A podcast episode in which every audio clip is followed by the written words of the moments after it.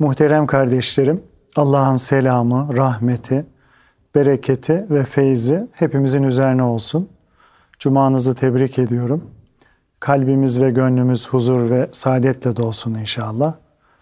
Ee, sohbetimize teberrüken Peygamber Efendimizin, Ehli Beyt'in, Ashab-ı Kiram Hazıratı'nın ervah-ı tayyibelerine, Peygamberler silsilesinin aziz ruhlarına, Sadat-ı Kiram Hazıratı'nın ve şehitlerimizin ruhlarına, dinimizin, imanımızın, vatanımızın ve milletimizin muhafazasına, her türlü musibet ve iptiladan kurtulup selamet ve afiyete vesile olması dua ve niyazıyla bir Fatiha-i Şerife, üç İhlas-ı Şerif okuyalım.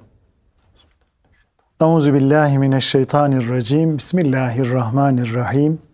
Elhamdülillahi Rabbil alemin. Ve salatu ve selamu ala Resulina Muhammedin ve ala alihi ve sahbihi ecmain. Muhterem kardeşlerim, ilahi daveti yani ilahi kelimetullahı bütün insanlığa benimsetme aşkı Resul-i Kibriya Efendimiz'e derin bir heyecan veriyordu. Gönüllerini bu davete kapayanlara acıyarak, üzülerek bakıyordu onlara. Bunlar bilmiyorlar, bilmedikleri için böyle davranıyorlar. Ben onlara bilmedikleri gerçeği anlatayım diye düşünüyor ve kendini tüketircesine gayret sarf ediyordu muhterem kardeşlerim. Bir gün çok garip bir şey oldu. Efendimiz sallallahu aleyhi ve sellem Mekke'nin ileri gelen kafirlerinden birkaçıyla oturmuş, onlarla hasbihal ediyordu, konuşuyordu. Onlara İslamiyet'in güzelliğini anlatıyor. Müslüman olmanın ne büyük bahtiyarlık olduğunu söylüyordu. Adamlar ayak direyince konuyu bir başka açıdan ele alıyor, onların katılaşmış kalplerini yumuşatmaya çalışıyordu. Derken içeriye Abdullah İbni Ümmü Mektum radıyallahu anh girdi. Gözleri görmüyordu İbni Ümmü Mektum'un. E, bu sebeple de Fahri Kainat'ın nasıl bir haleti ruh içerisinde olduğunu anlayamıyordu, bilemiyordu, fark edemiyordu. E, bu adamları kazanırsa onların bir işaretine bakan yüzlerce insanın kurtuluşa ereceğini, hidayete ereceğini hayal ettiğini Efendimizin bilmiyordu Abdullah İbni Mektum.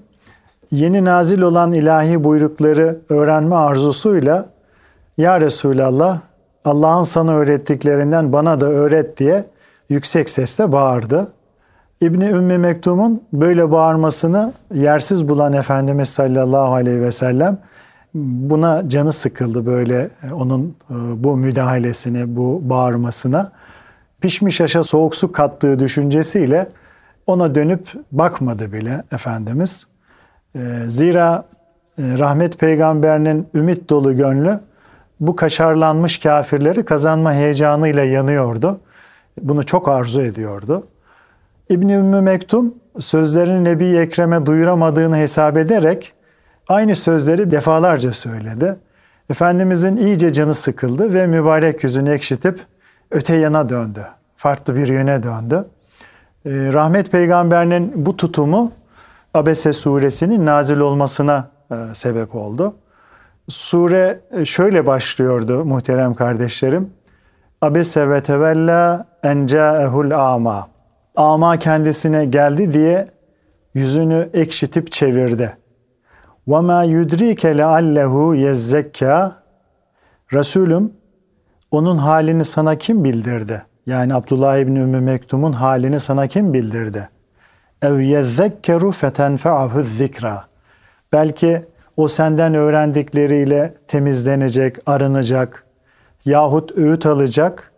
E, bu öğüt kendisine fayda verecekti. Sen bunları nereden biliyorsun buyuruluyor ayeti kerimede. Ayetler kazanılmış bir gönlü nasıl olsa bizdendir düşüncesiyle e, ihmal ettiği için Allah Resulü sallallahu aleyhi ve sellemi kınıyordu. Kafirleri İslam'a davet uğrunda e, Rabbinden azar işiten Resul-i Ekrem sallallahu aleyhi ve sellem Efendimiz yanına Abdullah İbni Ümmü Mektum'un her gelişinde, her defasında ey hakkında Rabbimin beni azarladığı zat merhaba diye onun yanına çağırır. ona iltifat eder ve ridasını, örtüsünü onun altına e, sererdi, yayardı muhterem kardeşlerim. Efendimiz'e böyle bir hukuku oluşmuştu çünkü. Fahri Cihan'ın e, davet aşkı, İslam'ı sevdirip benimsetme arzusu işte böylesine alev alevde.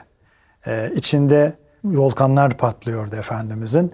Çok arzuluydu e, bir başkasının İslam'la tanışması noktasında. Rahmet güneşinin e, engin gönlü herkesin doğru yolu bulmasını, cennete ulaşmasını, ebedi azaptan kurtulmasını istiyordu muhterem kardeşlerim. Bunu öylesine istiyordu ki kendisini işine öyle kaptırıyordu ki İslam'a karşı tavır almasınlar diye öylesine gayret sarf ediyordu Öylesine gayret sarf ediyordu ki e, Cenab-ı Hak onu uyardı ve e, şöyle buyurdu. لَعَلَّكَ بَاخِعُنْ نَفْسَكَ en la yekunu mu'minin buyurdu Cenab-ı Hak. Onlar iman etmeyecek diye kendini mi helak edeceksin diye uyardı e, Cenab-ı Hak Peygamber sallallahu aleyhi ve sellemi. Tabi bu ilahi ihtar Efendimiz'e ancak ezelde bahtiyar diye yazılanların doğru yolu bulacağını, bahtsızlığı seçenlerin ise kurtulamayacağını hatırlatıyordu. E, eğer herkesin Müslüman olması gerekseydi e, şüphesiz gökten indirilecek bir mucize ile bunun kolayca temin edileceğini ve o zaman herkesin ister istemez hidayete ereceğini bildirdi Cenab-ı Hak. Demek ki kainatın sahibi e, bunun böyle olmasını istiyordu. Cenab-ı Hakk'ın muradı böyleydi. Neden böyle olması gerektiğini de sadece o biliyordu muhterem kardeşlerim. Ne var ki Cenab-ı Hakk'ın sonsuz rahmet ve şefkatinin aynası olan bu sebeple de kendisine وَمَا اَرْسَلْنَاكَ illa rahmeten lil alemin yani biz seni alemlere rahmet olarak gönderdik buyurulan Habibullah Efendimizin herkesi kurtarma aşkıyla içi yanıyordu muhterem kardeşlerim. Önce kendi yakınlarını, kendi kavmini, e, onları kazanmak, sonra da ötelere, daha ötelere giderek e, bütün insanları kurtarmak istiyordu Efendimiz. Bunun için çırpınıyordu, e, koşturuyordu, büyük çaba sarf ediyordu. İlahi davet karşısında e, kendi kabilesinin ayak direttiğini görünce onlara bazen kızıyor ve diyordu ki Kureyş ne sanıyor? Allah'a yemin ederim ki tek başıma kalsam da ya bu dini yayacağım veya bu uğurda öleceğim diyordu Efendimiz. Efendimiz sallallahu aleyhi ve sellem bir savaştan dönüyordu muhterem kardeşlerim. Mescid-i Nebevi'de iki rekat namaz kıldıktan sonra e, sevgili kızı Fatıma validemizin evine uğradı. Efendimiz her zaman böyle yapardı. Önce kızını görüp onu kucaklar, sonra hanımlarının yanına öyle giderdi. Yani önce Fatıma validemize uğrardı. Ee, Hazreti Fatıma babasının yüzünü gözünü öperek e, ağlamaya başladı. Niçin ağlıyorsun yavrum diye e, sorunca Peygamberimiz sallallahu aleyhi ve sellem Hazreti Fatıma babacığım gül rengin solmuş, elbisen eskimiş deyince Şah Enbiya Efendimiz e, kızına şunları söyledi. Ağlama kızım Fatıma. Allah Teala senin babana bir görev verdi. İsteseler de istemeseler de yeryüzünde insanın yaşadığı her yere girip bu din yayılacaktır. Benim vazifem de bunu sağlamaktır e, buyurdu. Resul-i Ekrem Efendimiz'i başarıya götüren şüphesiz Allah'ın yardımı ile birlikte bütün cihanı kucaklayan bu azmi ve gayretiydi muhterem kardeşlerim. Öyle olduğu için de buyurduğu aynen gerçekleşti e, ve güneşin doğup battığı her yere İslamiyet girdi. Her yerde e, Müslümanlar muzaffer, küfür, zelil ve hakir oldu. Bugün de e, dünyanın birçok yerinde Müslümanların var olduğunu, bir buçuk milyarın üzerinde Müslümanların var olduğunu biliyoruz ve Efendimizin bu e, buyruğunun gerçekleştiğini de görüyoruz. Kıyamete kadar birçok yere ulaşacağı noktasında da hiç şüphemiz yok muhterem kardeşlerim. Hayber'in kuşatıldığı günlerdeydi. Efendimiz ashabına ertesi gün sancağı şerifi Allah ve Resulünü seven, onlar tarafından da sevilen birine vereceğini ve fethin onun eliyle gerçekleşeceğini söyleyince Müslümanlar çok heyecanlandılar. Bu bahtiyar kimsenin kim olduğunu düşünmekten gözlerine uyku girmedi ashabın. Seyyid-i Kainat Efendimiz ertesi sabah sancağı Hazreti Ali radıyallahu anh'a teslim ederken ona İslam davetinin ruhunu şu sözlerle özetleyiverdi muhterem kardeşlerim. Ali hiç acele etme, oraya varınca önce onları İslam'a davet et ve Allah'ın buyruklarını kendilerine bildir. Ali senin bu davet ve irşadınla tek bir kişinin Müslüman olması güneşin doğup battığı her şeyden senin için dünya servetinden e, daha kıymetlidir. E, senin için dünya servetine bedeldir e, buyurdu. Hatta bir başka rivayette de humurun niam diye geçiyor. Senin kızıl develere sahip olmandan daha hayırlıdır buyuruluyor.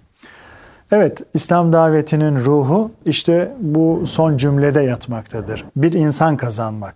Yani kısacası kaybettiğimiz her insanın vebalini yüreğimizde hissetmek ve kazandığımız her insanın ecriyle sevinmek gerekiyor muhterem kardeşlerim. Böyle bir ruha, böyle bir anlayışa sahip olmak gerekiyor.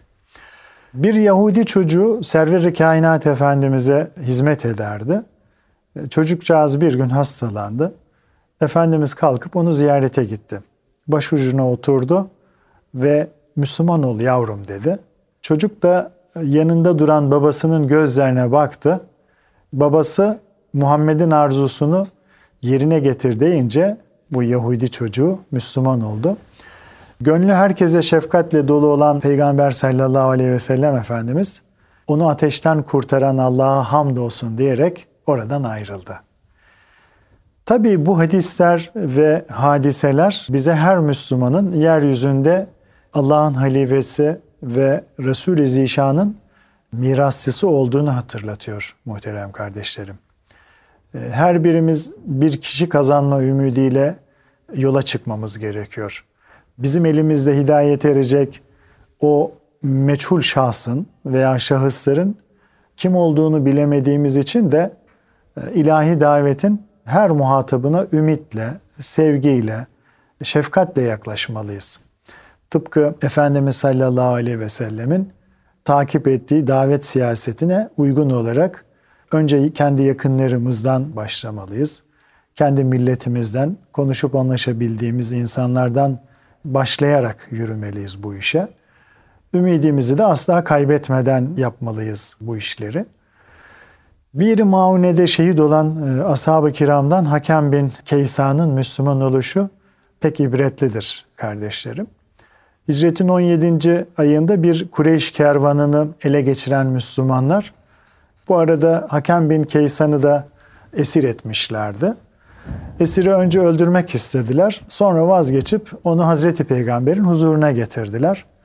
Efendimiz sallallahu aleyhi ve sellem hakemi İslam'a davet etti. E, fakat o da kabul etmedi.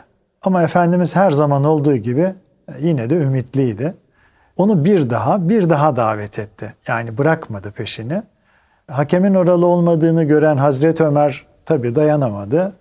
Ve bununla ne diye konuşuyorsun ya Resulallah, niye uğraşıyorsun, bırak da şunun kellesini uçurayım diye her zaman olduğu gibi celallendi. Ama rahmet güneş Efendimiz e, buna izin vermedi. Sonunda e, Hakem bin Keysan Müslüman oldu ve İslam'a güzel hizmetler etti muhterem kardeşlerim. Yani aceleci olmamak ve ısrarla davet ve tebliğe devam etmek gerekiyor. Sabırla devam etmek gerekiyor muhterem kardeşlerim. Hakem'in bir maunede şehit düşmesinden sonra Hazreti Ömer radıyallahu an bu olayı anlatır, onu metheder ve vaktiyle söylediklerine pişman olduğunu ifade ederdi.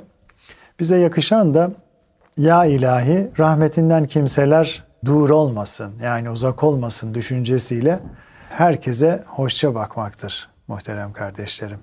Kim bilir e, beğenmediğimiz niceleri ne mükemmel bir kul olacak Allah'ın dinine ne güzel hizmetler edecek. Bizi de kendisine imrendirip hayran bırakacaktır. Biz onu bilmiyoruz. O yüzden böyle davranmamız gerekiyor. Öyleyse ömrümüzün geri kalan sayılı günlerini hep bir insan kazanma heyecanıyla değerlendirmemiz gerekiyor. Muhterem kardeşlerim, her peygamber bir kurtarıcıdır. Kainatın göz bebeği mesabesinde olan insanı dünya bataklığında boğulmaktan kurtaran, onların hidayetine vesile olan bir kılavuzdur, bir rehberdir. Yabancısı olduğumuz şu dünyada gemilere yol gösteren fenerler gibi bize tehlikesiz ve aydınlık yolları göstermişlerdir peygamberler. Hayatımızdaki yerini ve önemini daha iyi kavramamız için kainatın güneşi olan Efendimizin kendisini bize teşbihlerle anlattığı olmuştur. Hadis-i şeriflere dikkatle baktığımızda kendisini bazı benzetmelerle, teşbihlerle anlattığı olmuştur Efendimizin. Ee, bu teşbihler onun bizim kurtarıcımız olduğunu e, canlı manzaralarla heyecan verici bir şekilde e, ortaya koymaktadır. Resuller Sultan Efendimiz e, bütün insanların ebedi saadete erişmesini arzu ediyordu. Dört bir yana bunun için adamlar gönderiyordu. Mekke'nin müşriklerini ikna etmek için kendisini adeta perişan ediyordu. Bütün varlığı kucaklayan ilahi rahmetten herkesin hisseler almasını, ilahi gazabın tecelli yeri olan cehennemden bütün insanların kurtulmasını arzu ediyordu Efendimiz. Ee, bunun ise bir tek yolu vardı muhterem kardeşlerim. Onun dediklerini yapmak, yapmayın dediklerinden de kaçmak. Efendimiz hayatı boyunca hep bize bunu anlattı. Şu ateşli ifadeler de onun bu arzusunu bütün açıklığıyla ortaya koyuyor. O buyuruyor ki, benim halim ve misalim tıpkı ateş yakan bir adamın hali gibidir. Ateş etrafı aydınlatınca pervaneler yani kelebekler e, ve çekirgeler ateşe atılmaya başlarlar. Adam onların ateşe düşmesine engel olmaya çalışırsa da onun elinden kurtulur ve ateşe atılırlar. Ben sizi ateşe düşmekten korumak için belinizden yapışıyorum. Siz ise benim elimden kurtulmaya çalışıyorsunuz buyuruyor Efendimiz. Bu hadis-i şerif Buhari'nin Rikak babında, Müslim'in Fezail babında geçmektedir kardeşlerim. Pervaneler ve çekirgeler ateşin parıltısını görünce tabi dayanamazlar. Kendilerini ateşe atarlar. E, ateşin yakıp kül edeceğini bilmeyen bu akılsız hayvancıklar orada daha mutlu olacağını sanırlar. Dünyanın cazibesi de insanları kendine böyle meftun eder kardeşlerim. Bütün kavgalar, gürültüler o cazibeyi yakalamak, o haram zevki tatmak için yapılır. Tabi gönülleri büyüleyen o parıltıların sahte ve aldatıcı olduğunu kimse düşünmez. Ama bu gerçeği bilen peygamberler ümmetini uyarırlar. Görünüşe aldanmayın, sahte cazibeye kapılmayın, sayılı günlerinizi bir hiç uğruna tüketmeyin diye onları ikaz eder peygamberler. Araplarda meşhur bir adet vardı muhterem kardeşlerim. Kavmine çok önemli bir haber getirdiğini anlatmak isteyen kimse elbiselerini çıkarıp atar. Kavminin yanına çıplak gelir. Böylece dikkatleri kendi üzerine toplardı.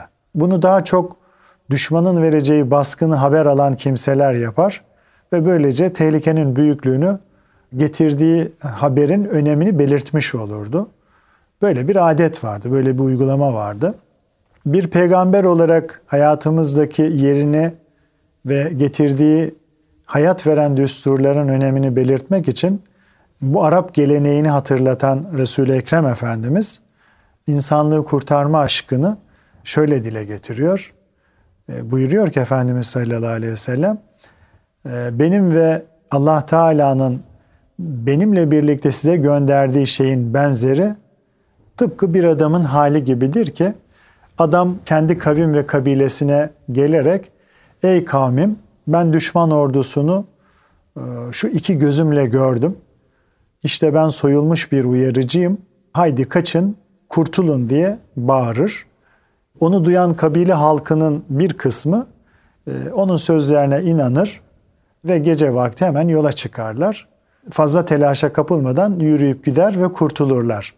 E, fakat bir kısmı ise onun sözüne inanmazlar ve bir yere kıpırdamazlar. Oldukları yerde dururlar, hiç aldırmazlar. Düşman ordusu sabah erken e, saatlerde baskın verir ve onların hepsini yok ederek köklerini kurutur e, kardeşlerim. İşte bana biat ederek getirdiğim dine tabi olan kimselerle e, bana karşı gelen ve getirdiğim hakkı yalanlayan kimselerin hali ve misali böyledir buyuruyor Efendimiz. Bu hadis-i şerif de Buhari'nin Rikak babında geçiyor.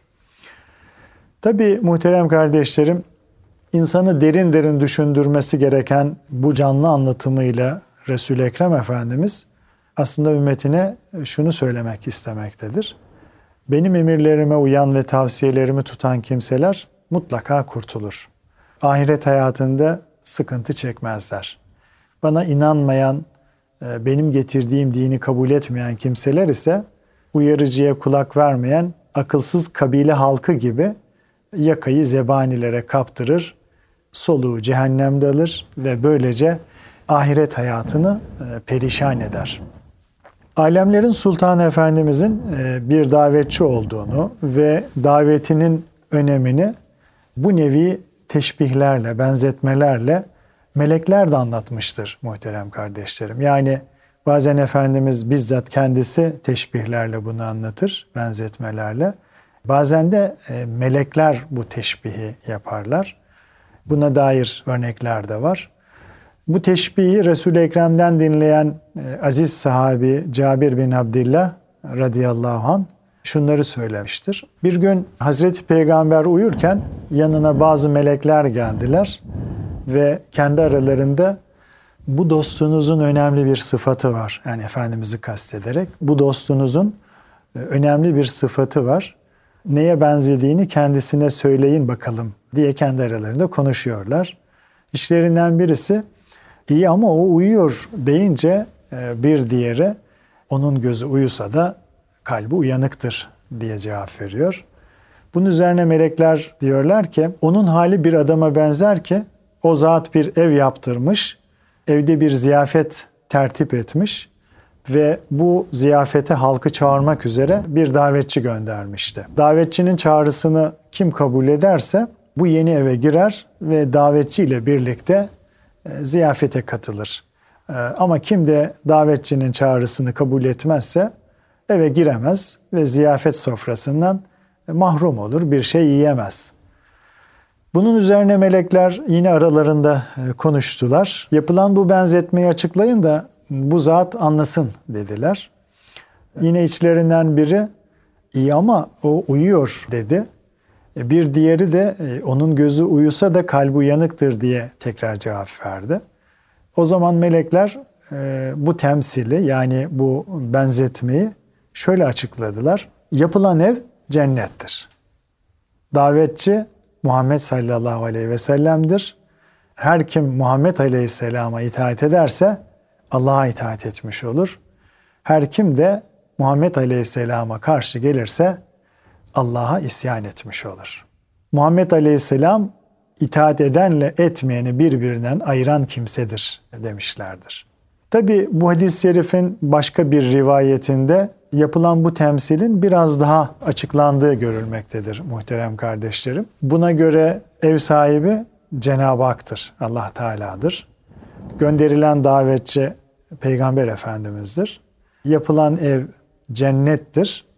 Ziyafet sofrası da cennet nimetleridir. Hadislerdeki bu nevi benzetmeler, teşbihler Resulullah Efendimizin nasıl bir kurtarıcı olduğunu bize canlı tablolar halinde göstermek içindir.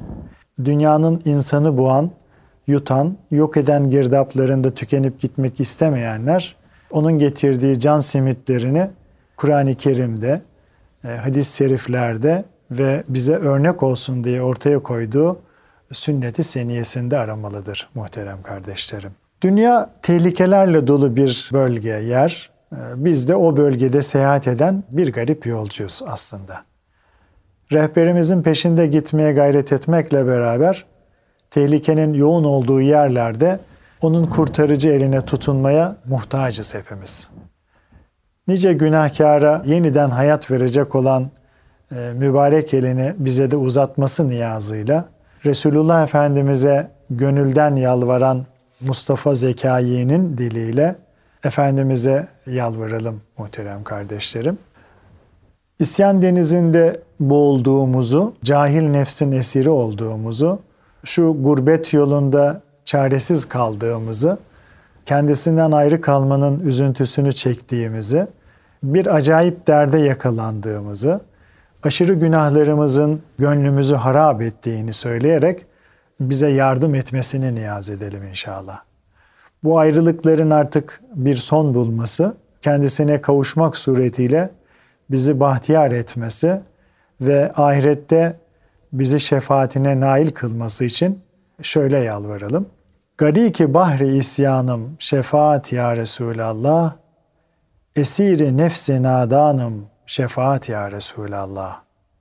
Rehi gurbette naçarım, gamı hicrinle bizarım, acep derde giriftarım, şefaat ya Resulallah. Benim cürmü firavanım, harap etti dilü canım, inayet eyle sultanım, şefaat ya Resulallah. Zekayı hicrile mahzun, anı vaslınla kıl memnun, yolunda can feda olsun, şefaat ya Resulallah. Cenab-ı Hak Resulullah sallallahu aleyhi ve sellem Efendimizin yolundan gitmeyi ve şefaatine nail olmayı hepimize lütfetsin. Kalın sağlıcakla muhterem kardeşlerim.